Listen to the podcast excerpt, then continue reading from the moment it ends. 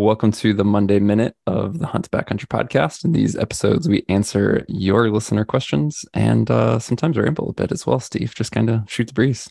Yeah, yeah, it's good. How's the weekend for you? You were camping, right?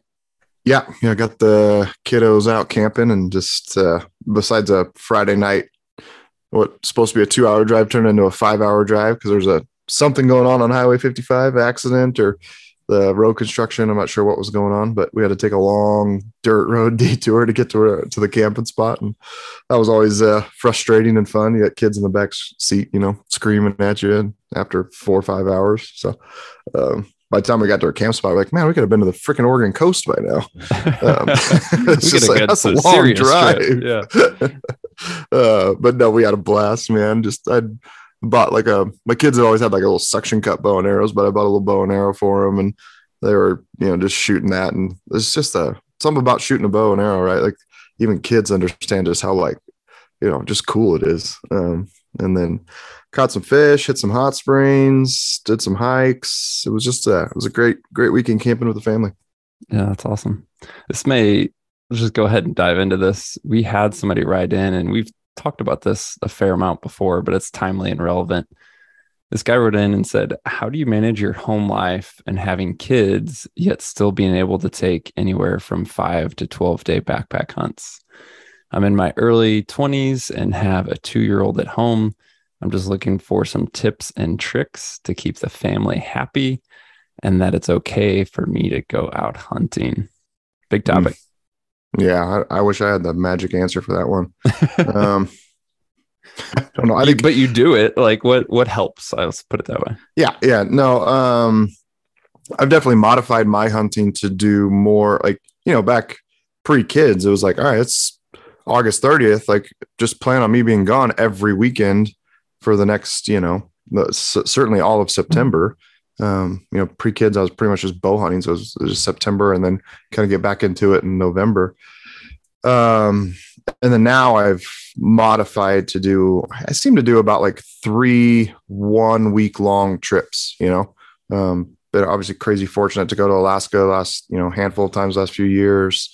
So those are always like a seven days kind of at least thing. And they're, you know, they're marked on the calendar, you know, especially a trip like that, that's like I just put that on the calendar. We have a calendar in our bathroom that I just write basically, you know, when I'm going to be out of town because uh, obviously there's a lot of travel for work between trade shows and things like that. So, so my wife just sees it and it's visible and she can plan for it. Um, and then you know, I just try to be the best husband and father I can when I'm home. Right, like play with the kids, be active with them. Um, you know, definitely as like even this week, uh, Cody um, is coming out to we're gonna go bow hunting together, and uh, I told my wife like, hey, I'm gonna be gone for a week, so like any night this, you know, like Monday through Thursday night, you want to go out, meet a friend for some wine or whatever, go shopping, just let me know, and I'm happy to do it. Um, so I guess uh, you know you just do those little things, and it makes life a lot easier. So yeah, it's really similar for me. I think in a way on first glance, it may be harder to be like, okay, I'm going away for seven days or 10 days. But on on some level, I think it's a little bit easier than four or five, two to three day trips, right? Like that frequency of you leaving could be harder on your family than a duration of you right. leaving. Um, and so it's it's same for me. It's like a lot of trips are scheduled well in advance. They're known. There's set periods of time, and then in between there, like you said, Steve, just try to be home as much as I can. And you know, it's funny on this topic is like if we start talking about like tips and tricks to keep your wife or your family happy, it sounds very like selfish and strategic. Like I gotta do this to keep my wife happy. Mm. Uh, but at the end of the day, it's like I want to be with my kids and do stuff and see them. So like this weekend's perfect example is I'm going on my goat hunt here really soon. And I took my son to the skate park and for three hours was like, cool, man, good job. Like just sat there and watched him, right? Like right. that's what he yeah. wanted to do. And I took yeah. my daughter and uh, a friend of hers to a college volleyball game that they wanted to go see. And then we went and got lunch. And like my weekend was three days of nothing but whatever the kids and Jen want yeah. to do. And that yeah. wasn't like me earning a trip. It was just I want to get as much time with him as I can because I'm getting ready to go. And um, at the end of the day, it from the selfish perspective, it does help. All right. But it, yeah. uh, at the same time, it's what I want to be doing when I am home. Yeah, no, absolutely. It's definitely getting uh, along those lines, man. When we, when I left for Alaska for the sheep hunt here, that was the hardest it ever was for me to leave my kids. Like, you know, it's like when they're little, there, you know, it's not as interactive and kind of dad time play stuff. But now, like, we have a freaking blast together. Uh, and uh, dude, yeah, I was like legit sad to leave my family and go up to Alaska knowing that I wasn't going to see him for, you know, 10, 12 days. So, um, but it's, uh, in all things balanced, man, you can't just, uh, you can't just completely forego something that we all love to do, forgive, forego hunting. Um, you need to go still do those things. So just got to do your best to balance it out and be a good, you know, husband, father along the way. I think like most things, which guys tend to suck at, is just try and communicate well. Try and plan yeah. well and communicate well, and that makes everything way easier. Yeah, absolutely. Cool. Well, that was a detour to a listener question. yeah, that was good. It's definitely. I mean, obviously, if you're uh, 25 years old and no kids listening to this, like, what the f are these guys talking about? But yeah. some, someday you'll understand. Like, life changes a lot, man. Life changes a lot. Yeah, for sure. Uh, goat hunt getting excited? I am. It sounds like a like a cliche or just something people say, but I've literally every night been going to bed thinking about goats, dreaming about goats, and then waking up thinking about goats. Like it's just when I have a free time mentally, like that's where my head is going, is thinking about this hunt yeah. and the experience. And you know, even like this is true of every hunt. It's obviously true of a bigger like trip to Alaska, but it's really true of everything. As I've just even think about how cool it is, no matter what your hunt is, to like have it to look forward to. Like the preparation, the anticipation, the planning is such a valuable part of the whole experience. And then obviously, as you get closer and closer, you just get even more jacked. So yeah. Yeah, I am looking forward to it. They just had, I don't know if you saw Steve, they had some crazy storms like that hit uh, Western Alaska. Shouldn't affect too much where um, I was per se, but I did talk with uh, a guy last week who was hunting goats in Southeast Alaska. And like one day they had five inches of rain from this big storm system that rolled through. Holy cow. Yeah. Wow. So, yeah, I don't know how you stay uh, dry in that. Yeah, they didn't. even, yeah. even, even, in your tent, you're getting wet. exactly. Yeah. yeah. So Holy actually, crap. that it was uh you guys will be hearing about it. It was a podcast that's coming up, so uh. I'll probably have it air while I'm gone. Um, but yeah, just kind of preparing for, you know, making sure you have everything that you're mentally ready, physically ready, mindsets ready, and uh, for me, even with that, like even thinking, okay, what if it storms like crazy? What if everything's wet? What if this, like, from the anticipating what could be a negative, but even thinking like it's just part of the whole experience and just to try and soak up every little moment of it. Um, yeah, I'm super looking forward to it. Nice. What um let's go gear first. What did you end up doing on boots? The Alverstones, the Hanwag Alverstones. Um, so I'll have those and the Makra Trek, but I think um, I've always had good luck with both of them and just that little bit of extra height, and they're really not any heavier. Um, those yeah. Alverstones are going to be nice. One thing I, I don't even know if I've told you this, Steve. I got a pair in a wide, and I've n- I've never owned boots in a wide, but the the toe box on those is just a little tight. It's a little narrow, and it's one of those things where I noticed it most when I first put the boots on, um, and then it just kind of goes away, or I stop thinking mm-hmm. about it. Um, but then there has been times i don't know i this could be a long story i have this weird issue sometimes with like my left second toe the one next to my pinky um where it does i don't know it's hard to explain it just does this weird thing and not just in those boots it does it at times mm-hmm. and uh i've noticed it though in those boots and i'm like i wonder if like just getting a little more room in the toe box would help that um and so i've been running those a bunch for all my training this uh, summer and obviously I have a bunch of experience for two years now with Alverstones in general. So um, those wides seem to good, be good. They're not too wide. I don't, I don't feel any slop or anything like that. Um, and I think in the toe box, they're just going to give me a little bit more room. Um, so yeah, I'm I'm pretty confident in them for sure. Cool, awesome. How about um, what'd you do with all your down? Did you swap everything to synthetic? Just pick and choose. Pretty much, man. I'm still Swapped like, all to synthetic. yeah. So I'll be taking uh, a quilt uh, from Enlightened Equipment. They do like an Apex. There's their synthetic fill quilt.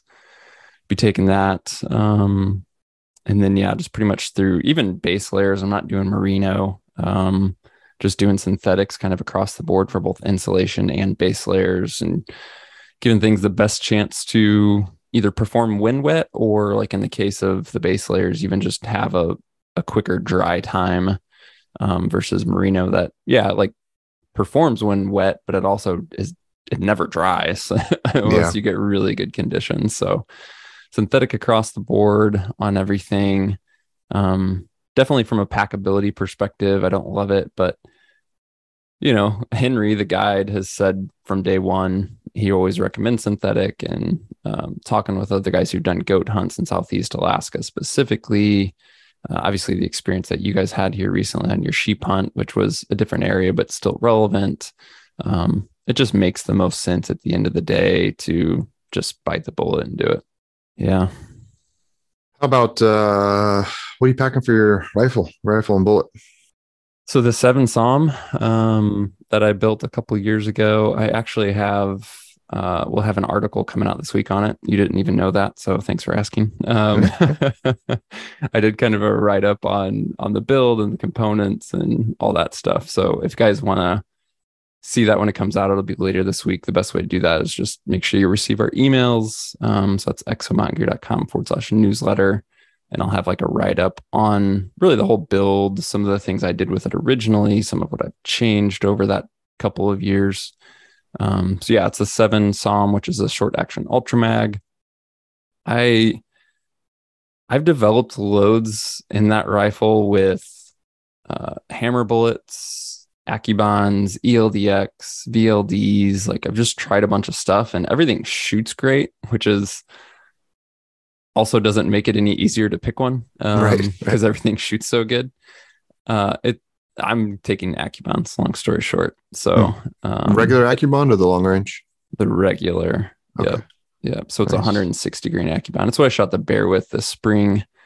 Um, prior to that, I from this rifle had shot everything with hammers, like last fall's elk, for example. Um, and I'd have confidence in either one at the end of the day. Um, I've definitely weighed the at least the theoretical pros and cons of all those different bullets and then talked to guys, um, guys like Joseph von Benedikt, for example, um, different, not only Henry, who will, who's my goat guide, who will readily admit like he's not the the rifle nerd. Um, so he has his opinion, but he also is quick to say like, hey, you know, it's it's not my area of expertise. Um, and th- this is months ago, but like even last fall, like last November, once I knew I was doing this hunt, just to get way ahead of things, I just flat out reached to reached out to a bunch of goat guides and just was, you know, like, hey, I'm going on this goat hunt next year, considering um, different options for bullet and cartridge and et cetera, and just tried to get as much input as possible. And of course, that can be a double edged sword because you'll get guys who swear by one thing and then another Yeah. guy who says, I would never take that.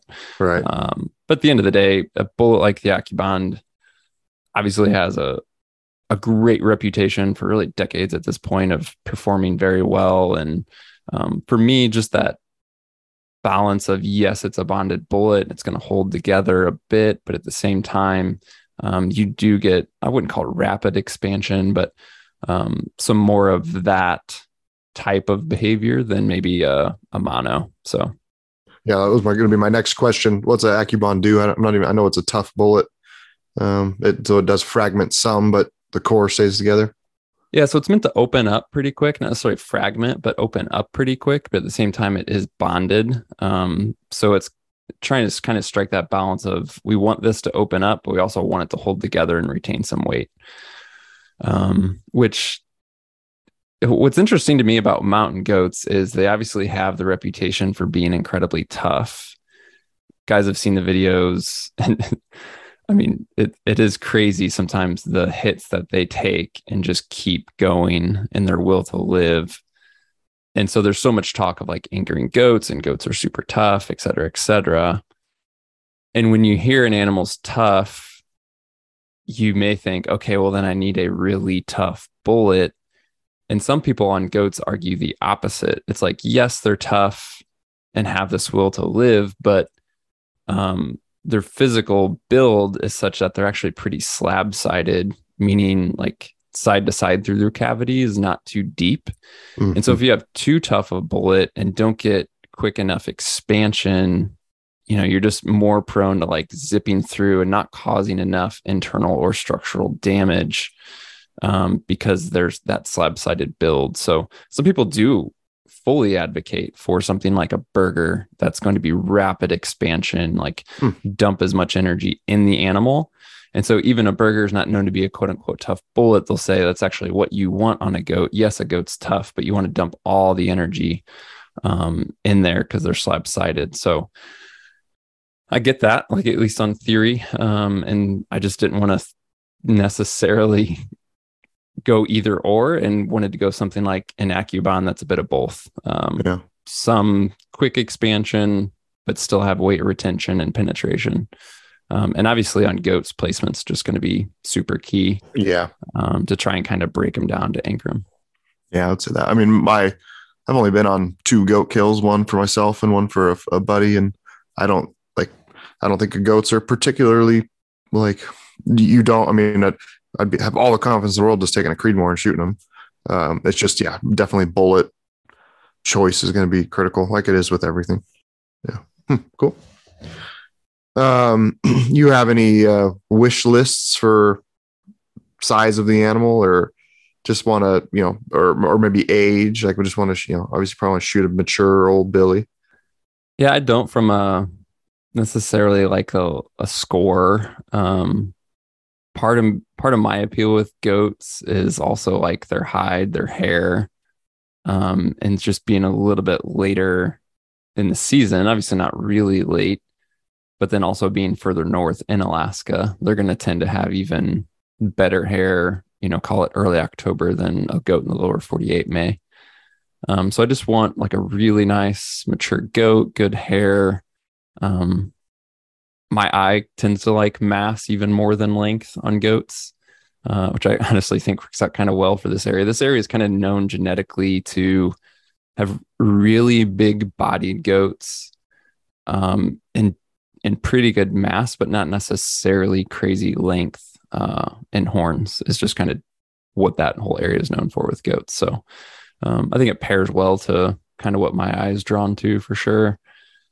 You know, to be honest with you, part of me is like not being a trophy guy. So it, I've been, I've been trying to be proactive with my mindset to to realize it's okay to pass on animals, and part of that is knowing that Tyler has a tag. So if I fill my tag and we have hunting days left, essentially Tyler's going to have an opportunity to want, which is a him being my friend I want for him. He will argue 100% the opposite and say, "No, this is just your hunt. Like, don't worry about it. Whatever." Um, so I don't necessarily feel that pressure, but I do. I I want that for Tyler. I need to like remember that this is a unique experience, and then I also don't want it to be over in two days. Right. Like I'm That's happy to shoot. You get of having yeah. Tyler have a tag and be there as the, the kind of an extra hunter. Um, yeah. Because yeah, you get a get a chance to if you do find one on day one, the hunt's not over. Exactly. So yeah, I need to remind myself both like if I do fill a tag, it's not over. And at the same time, not being a rush to fill a tag and like soak up this whole experience. I mean, I think it, we really have uh, obviously big asterisk to this is it's Alaska and Alaska can ruin all of your plans. If we're not weathered out, we have nine full hunting days. Um, and so I just, yeah, on one sense, I'm reminding myself like, don't be in a hurry, soak up this experience, you know, don't rush just to fill a tag. Uh, it's okay to look over goats because that's really what I want. Like, I want to be in the country. I want to see the animals and just kind of have the whole experience. But then on the flip side of it, it is really cool if I find a goat that just makes me super excited on day two and fill the tag, like get it taken care of, and we get to keep hunting with Tyler. It's going to be awesome either way. Sweet. Can't wait to see photos and hear stories when you get back. Yeah, man. Are you going to take that same SAUM uh, back with the same AccuBond here to Idaho for elk? I am. Yeah, that was part of, you know, the my choice for that setup was primary goat, but my turnaround between this goat hunt and our elk hunt is pretty dang quick. Mm-hmm. So I didn't want to necessarily pick something that I had to like resight in or make any changes because it's going to be kind of get home and turn and burn and get out for elk. So yeah, I'll be running the exact same setup. So sweet. Looking forward to it. Cool. Um, to dive into listener questions, um, this one came through is actually from one of the guys who we recorded uh, with for our before and after the hunt series, which is ongoing. Um, all of those before episodes have been released. Uh, Steve, you and I actually got to record one of the after episodes last week that will be released soon. And that was from Joseph, who went to Alaska, and teaser had literally a trip of a lifetime up there. So I'm excited to share that story and podcast. Um, but one of the other guys, Jeff, that is going to New Mexico for a bear hunt. Uh, you guys may have heard his before story.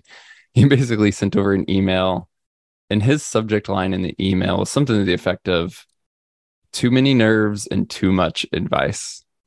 Um, and I, I was intrigued right away. So he basically wrote in and said, We leave in just over a week, and I'm so nervous about this hunt. We are getting so much advice on different spots that it's overwhelming. Since I'm new to this, I don't know if I should be trusting my gut or listening to some taxidermist, retired guide, or state biologist that I've heard tips from. What do you suggest? And also, how long would you give an area before moving? We're thinking about spending two days covering ground, and if we're not seeing fresh sign, then we will move on. So, nerves about the hunt and maybe too much advice, and then kind of questioning do I trust my gut or just listen to these other people? What are your first thoughts, Steve? Mm, it's tough to walk. I mean, I'm always like a trust your gut kind of guy, but when it comes to if like you're talking to somebody who's got hands-on experience in this country, eesh, that's tough to avoid that information. Um, yeah, that's really tough. Um, certainly have a I, I like two days in an area, backpack in there. Bears, I mean, you want to uh, sit back, you know, get a good vantage point, glass from a long ways away. You don't want to mess with your wind. You know, that's certainly, you know, just zero chance of getting in there and, you know, uh, having your wind all over the place and bears sticking around. So get, uh, get back, glass the hillsides, morning, evening, middle of the day, you know, have your eyes bleeding behind that glass for two days. And yeah, if you don't see anything, then leave. Seeing sign, uh, I don't, I don't really. I mean, you're yeah, you want to see some, you know, bear scat, but it's not like, uh, I don't know, bears. They just tend to be at least here in Idaho. Um, I wouldn't be, I'd be using my eyes, you know, ninety nine percent of the time and sign less because I'm not. Again, I'm not trying to like walk through where the bear's living when I'm trying to glass them up, right? Like the, the goal is like, I think bears are going to be on this hillside. I want to be all the way across the canyon on a vantage point, glassing that hillside so that if you're not seeing sign where you're at, that shouldn't be, you know, that shouldn't be disconcerting at all. It's going to be, what are you seeing with your eyes? Um, hmm. But two days, yeah, run and gun, cover ground. Um, for sure. Uh, I definitely like that approach. So yeah. I would, uh, yeah, it depends. I mean, getting advice from people uh, you just never know what their history, their background is. You know, is it uh, did they go on a bear hunt or hear a story from a place, right? Or mm-hmm. have they spent like, you know, if you talk to a guy who's like, you know, say this taxidermist guy he mentioned, he's like, yeah, I was I elk hunted this area for 20 years and there's always bears, you know, in this area, then man, take that advice. Uh, mm-hmm. Uh, but if he was like, oh, I went on one hunt last year and saw this bear in that area, then I'm like, yeah, then I'd go with my gut. So it, it, a lot of that would be dependent on the, the, yeah, the background of the person giving you the information. So, yeah. I didn't think of this till you answered, Steve, but putting together what you said first about glassing, spending time, and all that. With this guy who's maybe overwhelmed about different spots, maybe one way to approach this would be if you have your your spots that you've researched, trust in your gut, and then you have two or three other suggestions on areas to check out. Maybe you go into the hunt evaluating which spots are the most huntable or provide you the most opportunity to find bears with the least amount of investment. Yeah. And what I mean by that is like, I don't say at least amount investment because you don't want to work hard, but can you like one of those spots that one somebody mentioned, or maybe one of the spots that this guy found that Jeff found on your own, like, can you get in there and glass effectively and cover a lot of country and either find bears or check that off the map? Like, is it a huntable area? Um, so maybe that's a way to break down where to go first. Is like, hey, what's what's the most efficient way to try and locate bears because they're they're new to bear hunting. They're they're new to this area. Everything else. So like stack the odds in your favor of wasting the least amount of time and just think about it from if we have five options what's the most efficient what's the most huntable area and maybe start there no, I, I like that a lot. What's uh, you know another consideration is like all right, spot A is a you know 10 mile backpack hunt in there or something like that. Like, and if this is your first hunt, first Western style backpack hunt, like that may put a couple guys like down for the count, right? Like just mm-hmm. a simple act of hiking in there and coming out, like they may be like, I need a couple days rest. Where if you kind of flip that around and maybe start with an easier spot, uh, that's yeah, only maybe a relatively more flat hike and two miles into a glassing point, then uh, maybe start there just from that logistical, you know, part of it. Because you could, uh, if someone hasn't been training or even, dude, I've been, so I went, uh, I've been, you know, hiking my butt off. Just, you know, was up in Alaska not three, four weeks ago. I went, uh, on Thursday last week, I left. I went and dropped our camper off up in the up in the mountains because half of it I wanted to get a camping spot set, and the other half of it I wanted to uh, get a little elk hunt. And I did an evening elk hunt um, just for about three hours is all I had, but I was able to cover about five miles of country. I just kind of bombed in and out of there, but it was uh, just pixie stick mess of downfall. And that next Friday and Saturday, my hips were so freaking sore, dude.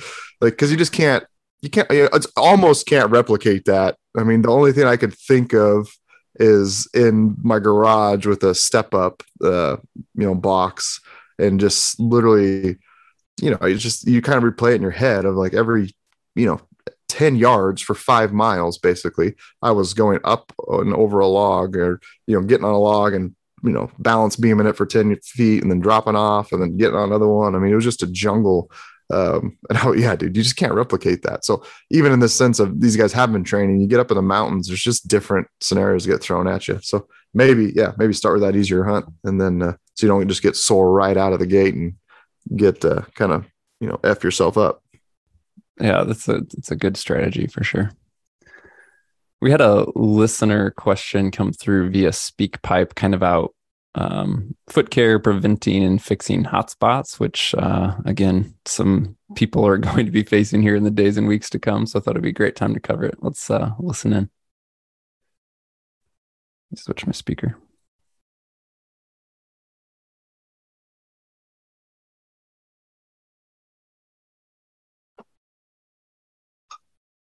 With the different talks of dead skin after the big death hike I was wondering if y'all had any certain videos or resources for taping for preventative measures or even after the fact on hotspots for your feet, specifically for us flatlanders out here in Texas. That the biggest change in incline we have is if we walk in a ditch.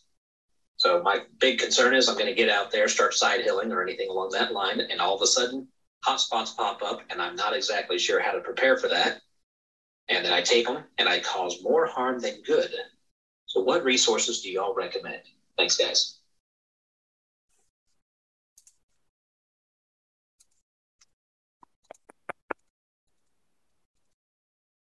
All right. So there's a lot in there. He was referencing, uh, I think, before your sheep hunt, Steve, when we had Tyler on, he was talking about uh, basically he was having issues with skin, like from deep blisters or what have you, kind of mm-hmm. working its way through after the death hike and peeling. And at the time I was like, dude, you're crazy. I don't have any issues. And then within days of us having that conversation, my feet started peeling, which is weird because I didn't yeah, our feet were hot from that side hilling, but I never did have actual blisters. So anyway, that's a unique situation.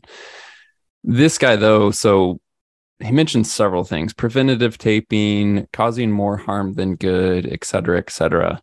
Um, I'll just weigh in with some thoughts, and then Steve, you can definitely fill some gaps or or say what you do different. I think several things come to mind. One is get take action as quick as you can.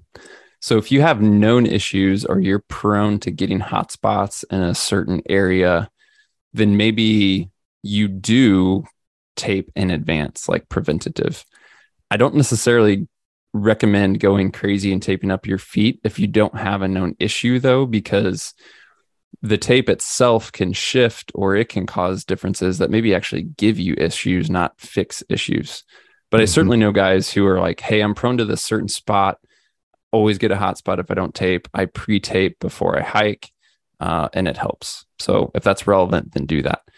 Aside from that, if you begin to experience or develop a hot spot, stay aware of that and take action as quick as possible. So getting um, giving that attention, and sometimes that is taping. Sometimes it could be something like lacing. Sometimes you need to change your lacing technique or just where you're putting pressure um, in the boot to accommodate for different terrain or maybe different sock, or maybe your foot's just a little bit different because it's hotter and it's more swollen than maybe prior. So just be aware of those things. Taping and lacing are the big things that come to mind for me. In terms of taping, um, I recommend Leukotape, uh, L U E K O, uh, Leukotape. If you guys haven't used that, it's pretty awesome. It stays put even if your feet uh, are not quite dry and things like that. One thing I do with Leukotape, uh, or have done in the past, I should say, I think that I haven't had these issues in a long time, but if you have a hot spot or an actual blister, whether that blister has been popped or it's just kind of developed and your skin's soft, as I try not to put Leukotape directly over that because the Leukotape is so sticky that it's going to want to take that skin off with it when you remove it. So I generally carry um, just a little bit of gauze, flat gauze. And I will put gauze directly over the hot spot or that soft skin of a blister. And then the Leukotape over that. So I basically have a barrier to keep the Leukotape from sticking to the hot spot or the blister. Um, if you have a blister that you know is holding fluid, I do tend to um, like pop it, drain it, not peel the skin, but then just put the gauze over that and then tape it. Um, and then the other thing is just socks, managing moisture, changing socks uh, as frequently, honestly, as possible or as needed based on the conditions. Um, so, from a high level, I think those are really helpful tips that in the past, when I've struggled with boots that tend to want to give me hot spots, all that stuff has, has made a big world of difference. Um, what a miss, Steve?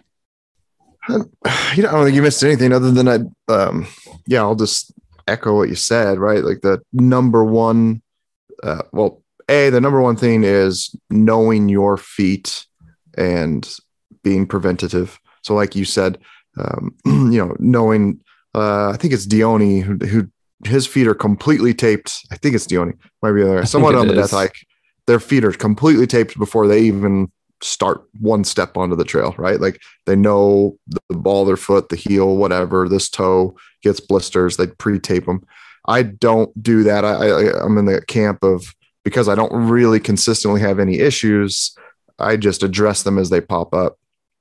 Um, but a lot of it is just over time and an experience, just knowing what causes them and how to avoid them, right? So, um, but if you're new to it, you just you got nothing to base your you know decisions off of. So, um, if you're hiking and you start feeling any hot spots, stop immediately and tape them. Uh, they're not, they're never going to like get better, right?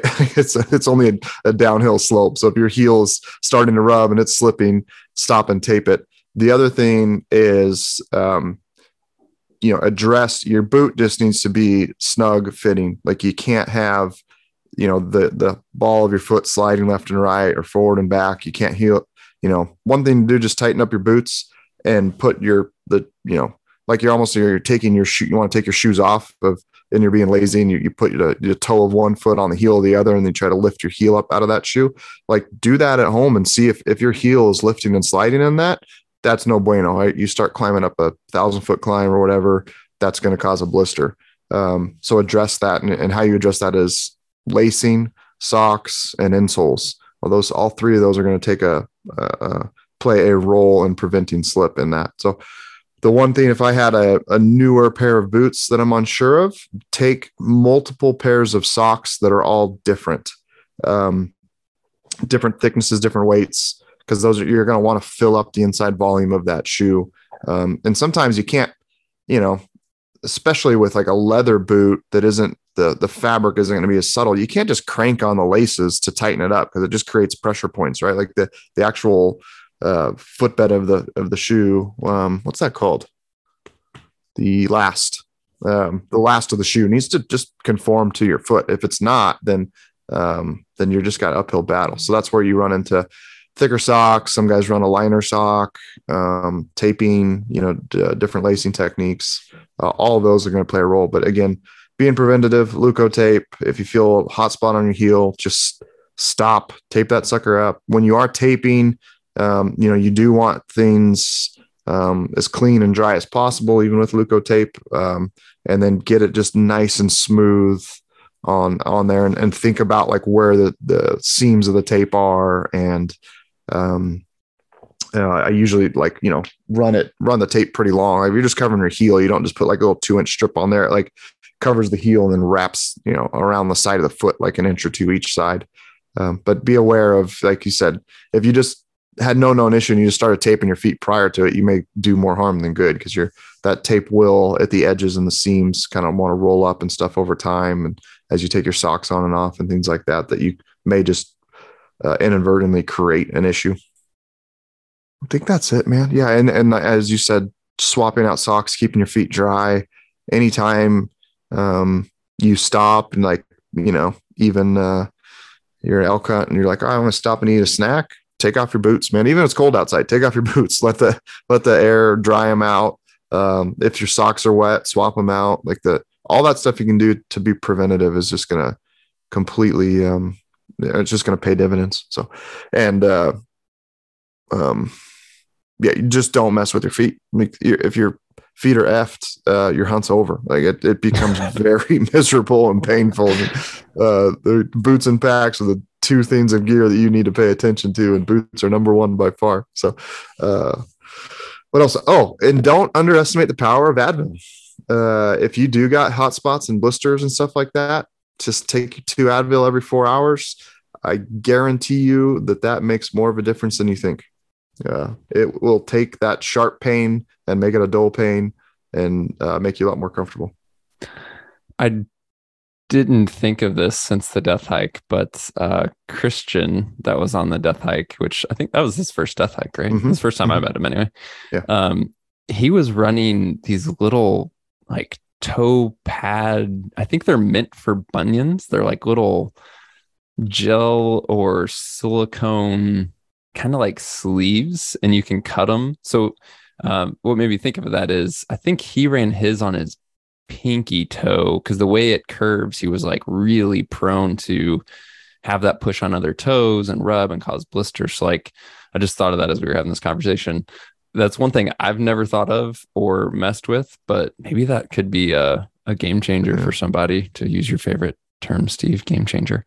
Um, but maybe that could help someone uh, tremendously because this is the first time I ever even saw those or consider them. But he like swore by him, and his feet were in great shape from the death hike and he thought that made a big difference for him so again like unique issues figure out what you need to do to take care of your feet specifically yeah if i was new to a western hunt i would certainly have a little mini arsenal uh, kit built together of blister prevention stuff starting with Leukotape and some of the other options that are out there because you just some of it's going to be trial and error till you figure out what works but again the worst thing to do is ignore it and let something get really bad. Yeah.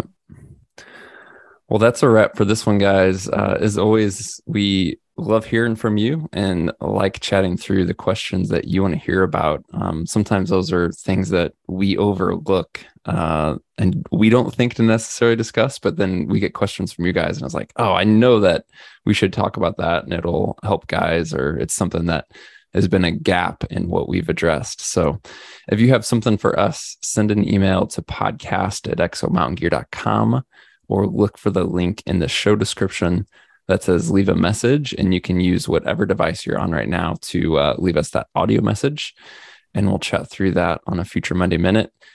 Uh, our next trying, one's you're gonna uh, be back from your goat hunt huh? I was gonna say like we'll try and get them out but yeah the next uh, three four weeks is definitely incredibly busy so i'll have some podcasts scheduled to go out monday minutes. We'll get them when we can and hopefully have some stories to share. Sweet. Well, if you guys haven't yet, hit that subscribe or follow button so that you do receive future episodes automatically. And we'll talk to you soon.